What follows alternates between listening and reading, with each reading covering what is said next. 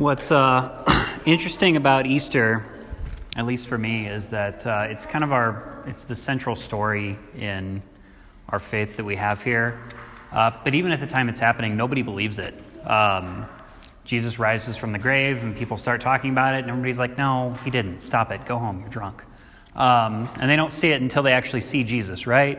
And even when they actually see Jesus, they don't always recognize Jesus. Um, so the Easter story is full of doubt and uh, that sort of carries on into what our story is here today. Um, and uh, Jesus never really condemns anybody for the doubt. You know, they sort of they ask him over and over and over whether he's the Messiah, whether this is happening.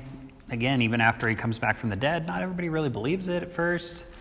Um, but he doesn't condemn those people. He just sort of says, "Look, I'm, I'm Jesus. These are the work of these are the works I've been doing. This is who I am. And uh, he just sort of keeps that constant, steady, kind of insistent love um, that he shows kind of throughout the gospel. Um, and uh, anyway, I, I, think that's what I think is the most interesting about this whole Easter festival is just how full of doubt it is for sort of being our central um, story. And uh, it is Mother's Day, and so that did get me thinking about doubt and about parenting because parenting is terrifying and full of doubt all the time. Um, and uh, one of the, especially when uh, we first had Emily and started coming here, um, one of the things that Pastor Mark said was that children get this stuff uh, actually a lot better than we do. Um, and I think that's true, especially kind of in the context of this story. Um, because children, we just we love them, and they're just really good at accepting that love.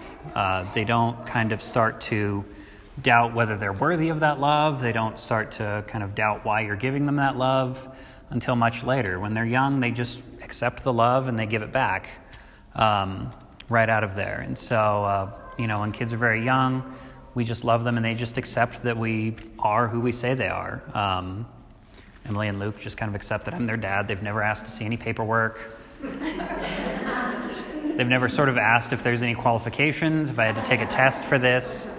There should have been, because kind of wildly unqualified to be doing this.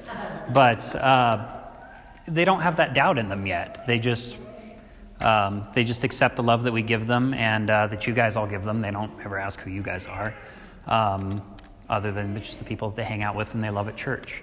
And uh, we lose that as we get older. Um, and that's what we're seeing in the Easter story and in uh, this story today. Um, but again, Jesus doesn't really condemn us for that. He just sort of keeps that insistent, constant, unconditional love that He's had for us and uh, just kind of hopes that we open our eyes and see it for what it is. And uh, so while we're going through Easter, um, it's hard because the world is dark and awful and just terrible all the time.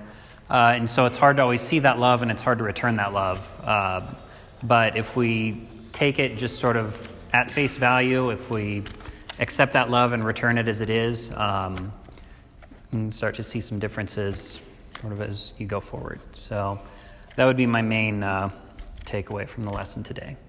Thank you guys. Thank you.